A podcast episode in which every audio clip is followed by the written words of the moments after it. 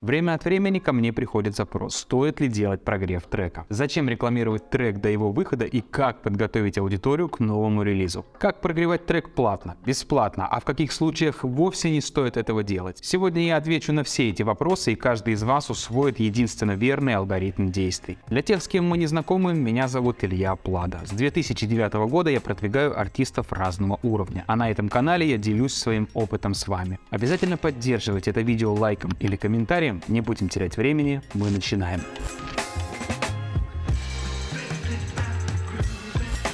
Прогрев трека может быть как на своих слушателей, но это скорее анонс, так и на холодную аудиторию тех, кто еще не знаком с творчеством артиста. Наиболее активно треки стали прогревать с появлением ТикТока. Основная задача была создать максимальный хайп и подогреть интерес вокруг песни, чтобы в день релиза ее послушало как можно больше людей. Таким образом, многим артистам удавалось очень сильно упростить свое попадание в чарты. Те, кто прогревал свои песни, снимая под них короткие видео, выигрывал. Интерес к их музыке был сильно выше. Но на все это артисты не тратили денег. Не берем в расчет случаи, когда артист известен, у него есть потенциальный хит, и для его прогрева покупались размещения у блогеров. Начинающие артисты просто снимали ролики, привлекали новых слушателей, не вкладывая в это денег. В этом случае это отличный способ прогрева трека, так как артист ничего не теряет, просто инвестируя время в продвижение. Если говорить о платном прогреве аудитории, то делать это стоит лишь в том случае, когда ваш рекламный бюджет от 50 тысяч рублей. В этом случае 10% от бюджета можно вложить в продвижение сниппета через таргет на свою активную аудиторию. Но, как я говорил ранее, это скорее будет анонс. Делать анонсы новых релизов я рекомендую всем без исключения, особенно если у вас есть активная аудитория. Как минимум публикуя сниппет в социальных сетях. Это может быть отрывок с записи песни на студии или как вы исполняете часть своего нового трека. Анонс должен работать как затравка и как напоминание о вашем релизе, чтобы в день, когда ваша песня выйдет, как можно больше людей пришли и послушали. Вообще, если вам интересна тема музыкального продвижения, я рекомендую подписаться на мой телеграм-канал. В нем я делюсь информацией и выкладываю полезные материалы, которые делают продвижение эффективнее. Обязательно переходите и подписывайтесь, ссылку я оставлю в описании.